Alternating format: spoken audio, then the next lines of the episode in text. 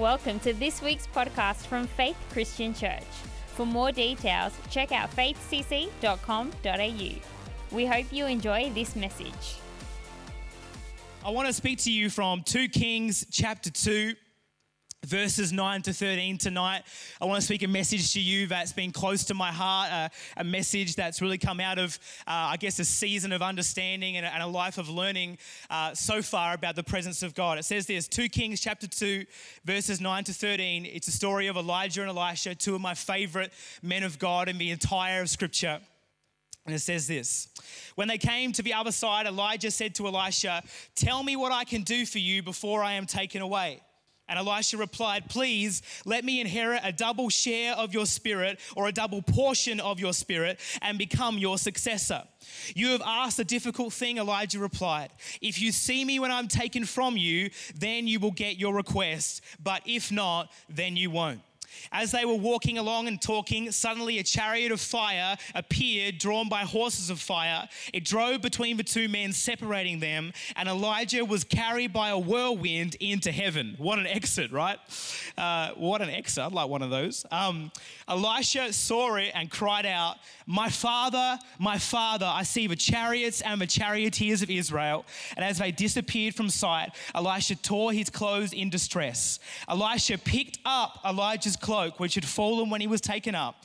Then Elisha returned to the bank of the Jordan River. Lord God, we just thank you for your word tonight. We thank you that your word has power and it has authority. And Lord God, I pray tonight that your word will come alive to us tonight. I pray, Lord Jesus, that fire would fall upon this word. I pray, Lord Jesus, that we would leave tonight, Lord, ablaze for you with a passion in our hearts to pursue you this year like never before. Lord God, we just consecrate and separate this word to you right now in Jesus' name. And everyone said, Amen. Hey, uh, who, who gets hangry when they're hungry? Do you know what hangry means? It's a combination of being angry because you're hungry. Any people get angry when you're hungry? Just give me, don't lie tonight. There's more people than that. You, get, you do not want to be around me when I'm hungry, right? I do weird, strange things. I have a short fuse when I'm hungry. When you need to eat, man, you need to eat. You know what I'm saying? And uh, I remember one time we were we were in Perth. and Me and my wife were uh, just done a bit of ministry, and we were chilling out after that. And uh, we just I, I kind of get like a once a year craving uh, for fish and chips. Who loves fish and chips? I, I love anything deep fried and covered in batter. I'm not going to lie, but fish and chips uh, goes down well. It's one of my favorite uh, meals to to down. You know when I get the opportunity. And so we thought to ourselves, you know what? I'm hungry. I want to order myself some fish and chips. Let's get some fish and chips up to the room. So we ordered the fish and chips, and who knows that fish and chips always come in that paper bag. And uh, you know it's good fish and chips when the bag is see through by the time it arrives to you. You know what I'm talking about? Those things have been baptized in oil right? And uh, I remember rolling in and, and we walked into the hotel room and the bag was piping hot and it was see through. And I ripped open that thing and there's like steam rising up off those chips. And I'm just so hungry that I figured, you know what? I'm not going to wait. I'm going to get straight into it, right? So I get a chip. I don't blow on that thing.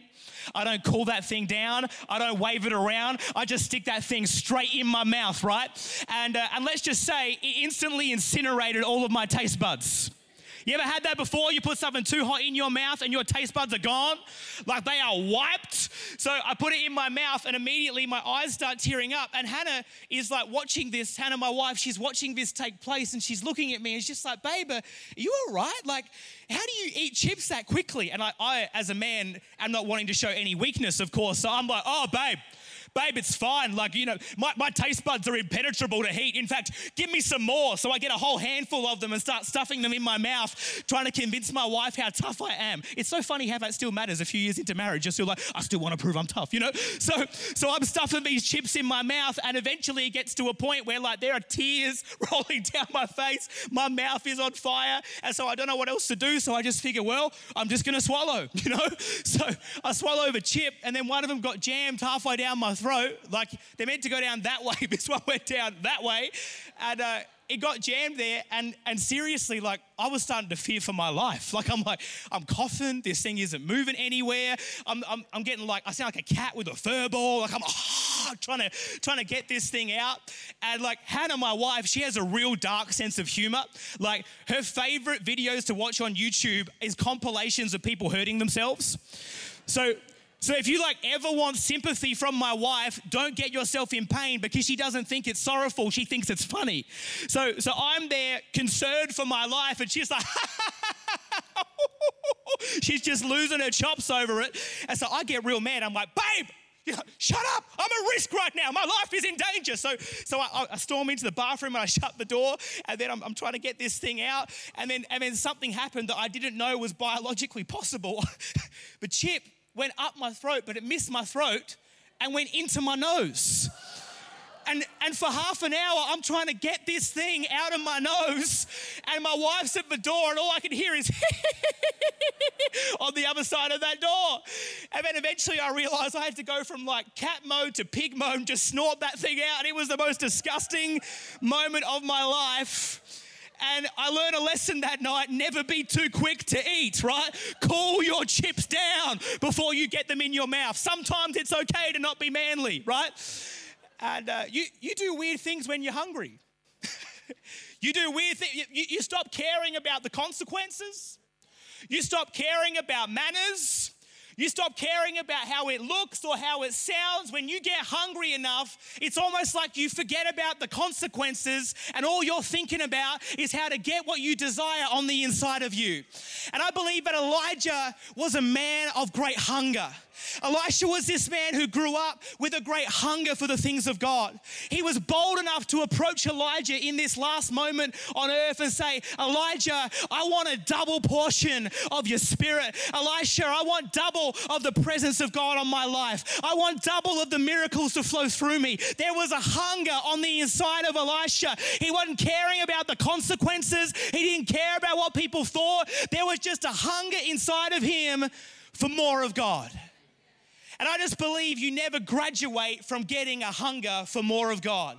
You're never too mature to desire more of God. You never get to a place of wisdom in your life or, or oldness in your life, even where, where it's fine to no longer hunger for God. No, I believe that we are called to constantly pursue the presence and the anointing of God at every season of our lives.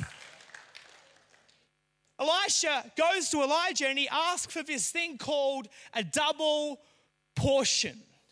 And if you look at this word portion in the scripture, often when this word is used, it's actually used in reference to food. Some commentators even think that you could translate it as a double mouthful. It's referencing a hunger, it's referencing a desire. Let's imagine for a minute that we all go out to a steakhouse after church tonight. Come on, who loves some steak? Who loves some medium rare steak? You're going to be very hungry by the end of tonight with all these food illustrations. But let's imagine for a moment we go out to the steakhouse and the waiter's coming around and they're taking our orders. And, uh, and, and you, you go, oh, I'll have a steak plate. Some, and some, some strange person orders a well done steak, and you're like, you know, and then and then a sane person orders that medium rare steak because you want to know that animal was alive. You know what I'm saying? Medium rare. And, and you go around the room, but then it gets to me, and I'm, I'm there, and I'm like, oh, excuse me, um, I would like to have two steaks. The boys at the table would look at me and go, well done, mate, we're proud of you, you know? And, and that's the first thing that would happen. But the second thing that would happen is you would have to assume, based on what I ordered, that I was hungrier than you were. See, if Elisha was asking for a double portion, we can only deduce that he was a man who had double the hunger. There was double the hunger inside of Elisha. And as he brought that hunger to God, God says, In reward for the fact that you came with double the hunger, I want to release on your life double the portion. I want to release on your life double the presence. I want to release on your life double of my spirits. I believe that we're called to be people of hunger. Elisha asked for a double portion because he had double the hunger. Come on, can we get something in our spirit in 2019 and we just resolve, you know what? I want to have double the hunger this year.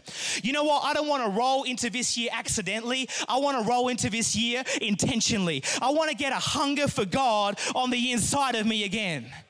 I'm hungry for more.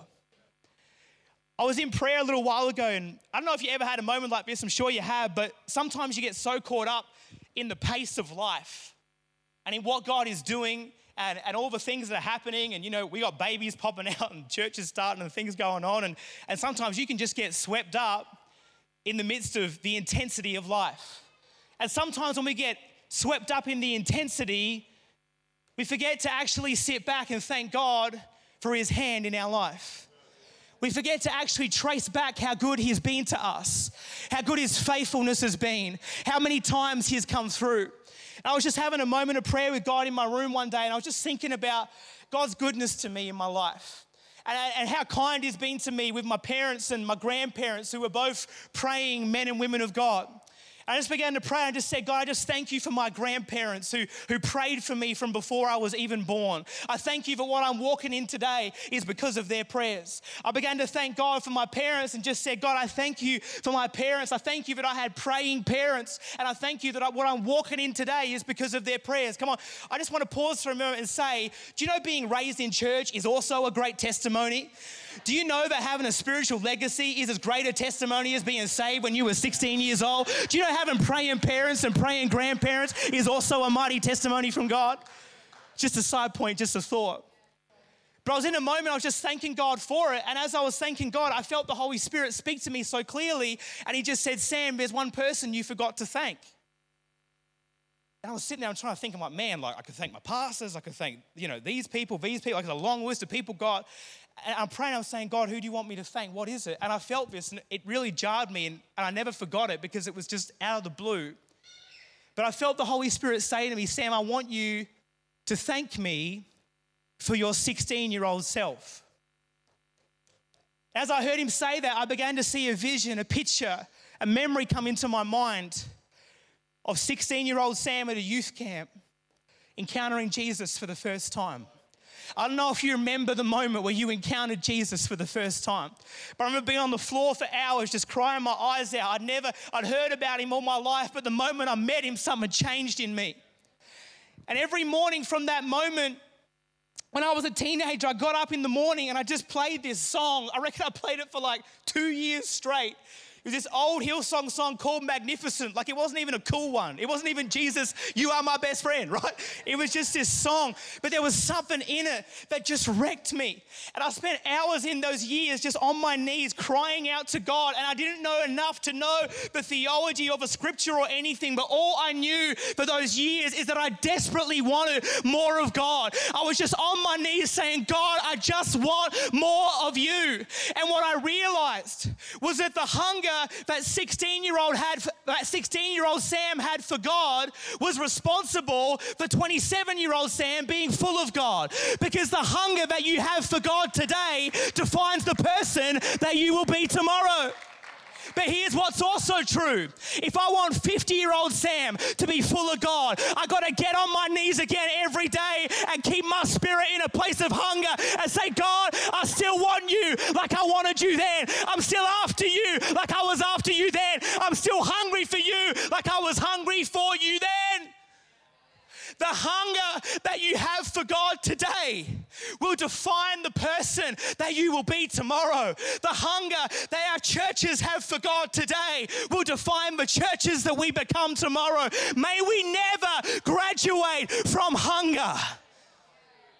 May we never graduate from hunger. I think Elisha had a wisdom when he asked for that double portion. I think he understood what he was asking for. I think he knew in that moment that his hunger on that day was going to define who he would be tomorrow. And I think we ought to walk with that same wisdom this year of knowing that our hunger is shaping us, our hunger is changing us, and that he still matters more than anything. When was the last time you threw away your prayer list and made God your prayer list? When was the last time You stop praying for the things you want to see happen and make God the thing you want to see happen. God, I want to see your face again. I want a double portion of your spirit on my life. On my life. I'm a, uh, a closet McDonald's fan. Um, for those of you who don't know, I actually love McDonald's. When people say they don't like McDonald's, I don't believe them. I just think they're wise eaters, right? But uh, my favorite burger from McDonald's, it's no secret, I managed to sneak it into just about every message I preach, is the double quarter pounder with cheese. I'm telling you, there's no better burger. A little while ago, a year ago, it was in the drive through and I was ordering my favorite burger, and uh, I was ordering this double quarter pounder, and I noticed that there was a burger on top of it called the quarter pounder. And I just got upset about it. I'm looking at it and I'm, I'm literally there in the drive through looking at this thing saying quarter pounder. I'm thinking, why would anybody order a quarter pounder when you could have double? Why would you want one sweet little beef patty when you could have two sweet little beef patties? Why would you want one slice of cheese when you can have two? I'm sitting there having this profound moment in the drive through. Of you are like, who is this guy? He needs to go back to Adelaide for a little longer, right? And I was sitting there, I'm thinking, why would anyone order a quarter pound when you can have two? I'm sitting there and I realized there's, there's only two reasons. The first reason is that you weren't hungry for more. Or the second reason is you couldn't afford it. you won't pay the price. and I started thinking about it. Why do we get content with what we've had in God? Well, I think there's only two reasons. We're either not hungry for more or we're not willing to pay the price to go after it and to get it. But I just believe that God's looking for a church who's not only hungry for more of His presence, but He's willing to rise up and pay the price to possess it. Hungry for more, but willing to pay the price. You know, I think sometimes the reason that we're not hungry for more is because we spend our whole life eating someone else's meal. See, the other thing that happens at McDonald's every time I go is I ask my wife, he just gave me a towel. I'm the sweaty preacher man with a towel now. I realized that six months ago. They keep throwing towels on things. I'm, I'm that guy now. I'm that guy now. I'll just show you how it works, guys. So, what you do is you get it and you just caress your balding head until it reappears in about 30 seconds. Um, See, I think so often we, we spend our lives eating someone else's meal. My wife certainly does every time we go through the drive through. What do you want, baby? Oh, nothing. I'll just have some of yours. no, you won't. If you don't order something, I'm going to order it for you because it's my burger. But, but I think a lot of the time, we spend our lives eating our pastor's meal, our pastor's encounters with God our pastor's stories of the presence of God, our pastor's history in the presence of God. But when was the last time you got on your knees in your room and said, I'm not content. Come on, going after someone else's meal. I got to get my own meal today. I got to get my own encounter today. I got to get my own story today. You can't survive on someone else's meal. God's called you to eat your own. Man, the sons of Sceva, Acts chapter 19, I love this. It's one of the funniest stories in scripture. Acts 19, 11 to 16 shows you what happens when you live off of someone else's meal. I'm going to read it in the message because it's just a really fun language around this story. It's the best. It says God did powerful things through Paul, things quite out of the ordinary. The word got around and people started taking pieces of clothing, handkerchiefs and scarves and the like that had touched Paul's skin, and then touching them, uh, touching the sick with them. But touch did it, they were healed and whole.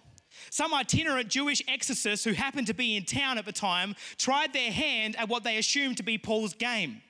They pronounced the name of the Master Jesus over victims of evil spirits, saying, I command you by the Jesus preached by Paul. oh, this is so good. The seven sons of a certain Sceva, a Jewish high priest, were trying to do this on a man when the evil spirit taught back and said, I know Jesus, and I've heard of Paul but who are you? Then the possessed man went berserk, jumped the exorcist, beat them up, tore their clothes off, naked and bloody. They got away the best they could. See, these men thought it was enough to borrow someone else's story, someone else's encounter, someone else's revelation, so they lived their life powerless. What you got to get on the inside of you is a revelation of your own, an encounter on your own, a hunger of your own, but says, Come on, I want more of you in my life. I want to walk in the power of God. You got to get your own meal. Sometimes we're not hungry for more because we've lost our appetite. My brother, he's a doctor, and he would tell you that one of the earliest symptoms that there's something wrong in your body is that you've lost your appetite. You no longer want to eat. Why? Because it's not normal to not want to eat. See, when unhealthy things get in our system, things like doubt, things like bitterness, things like disappointment, things like a sense of failure, things like a sense of unforgiveness, they infect our system and they numb us to our appetite for God. And the only cure for a lack of appetite to God, I'm sorry, is one thing it's encountering Him again. See, sometimes what you need when you don't have an appetite is to see the menu again. Sometimes I think I'm not hungry, and then I go to the store and I read the menu and I realize I'm hungry. Because there was something on there that captured me again. Can I tell you, it's a good exercise to remind yourself on what's on God's menu again. It's a good thing to remind yourself of the breakthrough that's on the menu of God, of the healing that's on the menu of God, of the abundance that's on the menu of God, of the friendship with God, the anointing of God, what's on His menu, and whet your appetite for Him again. You got to remind yourself of that. Psalm 34, verse 8 says, Oh, taste and see that the Lord is good. You got to taste it again. Come on. Blessed is the man who takes refuge in him. Some of you, you got to taste and see again. You got to taste and see again. Matthew 5, verse 6 in the message You are blessed when you've worked up a good appetite for God. His food and drink in the best meal you'll ever eat. See, sometimes we're not hungry for God. Other times we're not willing to pay the price. See, the value of something is determined by how much someone is willing to pay to get it. An iPhone isn't worth $2,000, but all of us suckers have paid it to get one. So it becomes worth 2000 The value of something is determined by what someone is willing to pay for it. See, when Elisha asked Elijah for a double portion, do you remember what Elijah said? He said, You've asked a difficult thing. You've asked a difficult thing. Do you know on the road to Elisha receiving this double portion, there was prophet after prophet, voice after voice that tried to stop him? Do you know if you go through and read the story, there's one voice that tells him and says, Your master's going to be taken away. Don't bother going after him. And another said the same. And another said the same. But Elisha had something in his spirit. He was so hungry that he was willing to push through for his breakthrough. There was something inside of him that was willing to pay the cost to get what he had a conviction that he needed. There's going to be something inside of our lives where we say to ourselves, You know what? If this costs me something, it's okay because whatever cost I have to pay is worth it for His presence, is worth it for His Spirit, is worth it for His anointing on my life. We've got to be willing to push through for the breakthrough. We've got to be willing to pay our own cost. My fear for my generation is that we would simply ride in the slipstream of a slipstream, the slip dream. That's interesting. The slipstream of what the generations before us paid for while never actually paying our own price. See, we as a generation coming through have to get a conviction that there's going to be a price that we have to pay. Do you know the price that was paid to build great churches like this? The price that was paid to see revival in Australia? Well, there's a call on the generation coming through. We've got to rise up and say we're willing to pay the price again to receive a double portion. We're going to be willing to pay the price. Because sometimes we're asking for a difficult thing. You know, when family dinner time at our house, often we'll just have like a bunch of tubs out in the kitchen and, you know, like filled with like, you know, pasta or lasagna or salad or whatever. And, and mum will be like, all right, guys, go serve yourselves up. And when we were kids, I would always be the first to the line because who knows, whoever's first gets a better portion. So, so I'd roll it to that line and I would start heaping as much of that on my plate as possible before my mum would slap my hand. and she would be like, Samuel, stop that, you're being inconsiderate. You got to consider all the people that are going to come after you. You got to consider their hunger as well. Can I tell you something? God is not like my mother. he does not want you to consider anything around you when it comes to your hunger for Him. He does not want you to take into account the people around you's hunger when it comes to your hunger. He does not want you to take into account your situation when it comes to your hunger. You see, your hunger should never be based on a situation around you. Your hunger is going to be based on a passion that is inside of you, something of your own that rises up and says, Come hell or high water, I am hungry for more. It's a bad week in my finances, I'm still hungry. My kids are playing up, I'm still hungry. I'm feeling defeated, but I'm still hungry. I'm feeling like I can't go on, but I'm still hungry for more. I'm still hungry for more. I'm going to get the keys to join me. We're going to wrap this up in just a second. You know, I've just learned in my life that hunger has the power to overcome a whole lot of things. Hunger will overpower your dignity. Hunger will overpower the perceived cost. Hunger overpowers complacency. Hunger overpowers comfort. Hunger overpowers many things.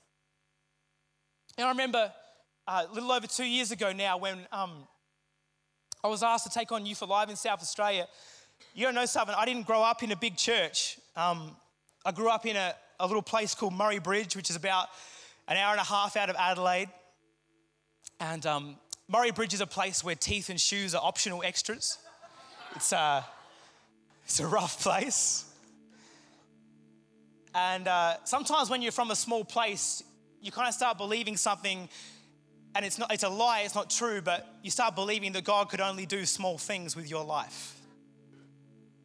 And I remember when I got called up to take on Youth Alive, and obviously I was excited by the opportunity, but I remember the night where it was all getting announced. It was at, our state conference, and and uh, there was a pastor up on the stage, and he'd brought all the, the youth pastors up behind me uh, around the place, and he was just getting me to pray over them. And they'd announced that I was taking it on, and I'm going around and I'm just praying for all of these people as I'm praying for them, just to be completely honest with you, I wasn't really thinking about what I was praying about because I was so plagued by fear and so plagued by insecurity that I didn't belong there and that I shouldn't be doing it, that I could barely, I could barely fix my mind on what I was praying.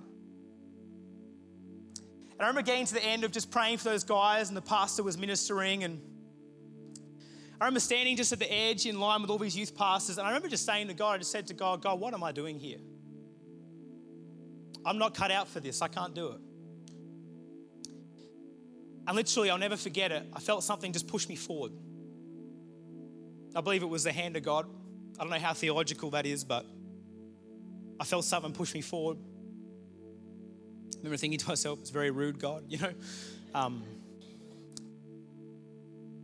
because everything within me was saying, Sam, run away from this. Get out of this now before you before you take this on. You're nothing, you're a nobody. Go back to where you're from.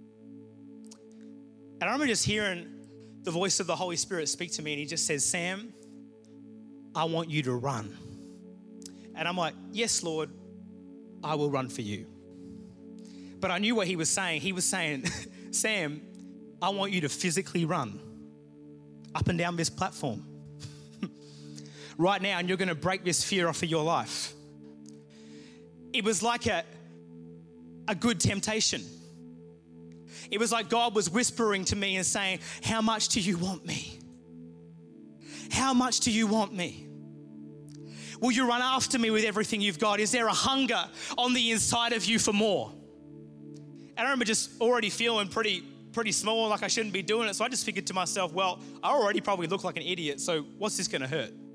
It wasn't a very spiritual thought, I'm just being honest. So I'm there, and here's all the youth pastors, there's ministry going on, young people everywhere. And then I just figured to myself, all right, I'm going to do it. and I just start running. There's a funny, there's some really funny camera footage of it now. I can laugh about it now because I'm, you know, I'm past it. But it's just footage of me going, whoa, you know, and um, and I start running up and down the platform, just lap back, lap back, lap back, lap back, until I felt something change. And I remember stopping at this end of the platform after running and probably confusing a whole lot of people that I was somehow meant to lead after that. But I remember standing there and feeling a literal mantle, a literal weight, a literal anointing come upon my shoulders that day. And, and something broke in me. And I preached that next night without any fear, without any hesitation, knowing fully that I was where I was meant to be, doing what I was meant to do. And what happened in that moment? What I realized is that my hunger had overpowered my fear. My hunger had overpowered my insecurity. My hunger had overpowered my manners. My hunger had opposition. When you get a hunger for God on the inside of you, I'm telling you, there's nothing more powerful. So I just want to ask you tonight as the band joins me are you hungry? Are you hungry? Is there a hunger in your spirit tonight? Are you waiting? For God to rock up to you, or are you going to rock up with Him tonight? Are you going to step in and just say, God, I'm going to pursue you again like I've never pursued you before? Maybe it's be the year where the bedroom door closes again because you're down on your knees seeking His face. May this be the year again where you say, God, I just want you, and I don't care how it looks, and I don't care what it costs me. I just want you.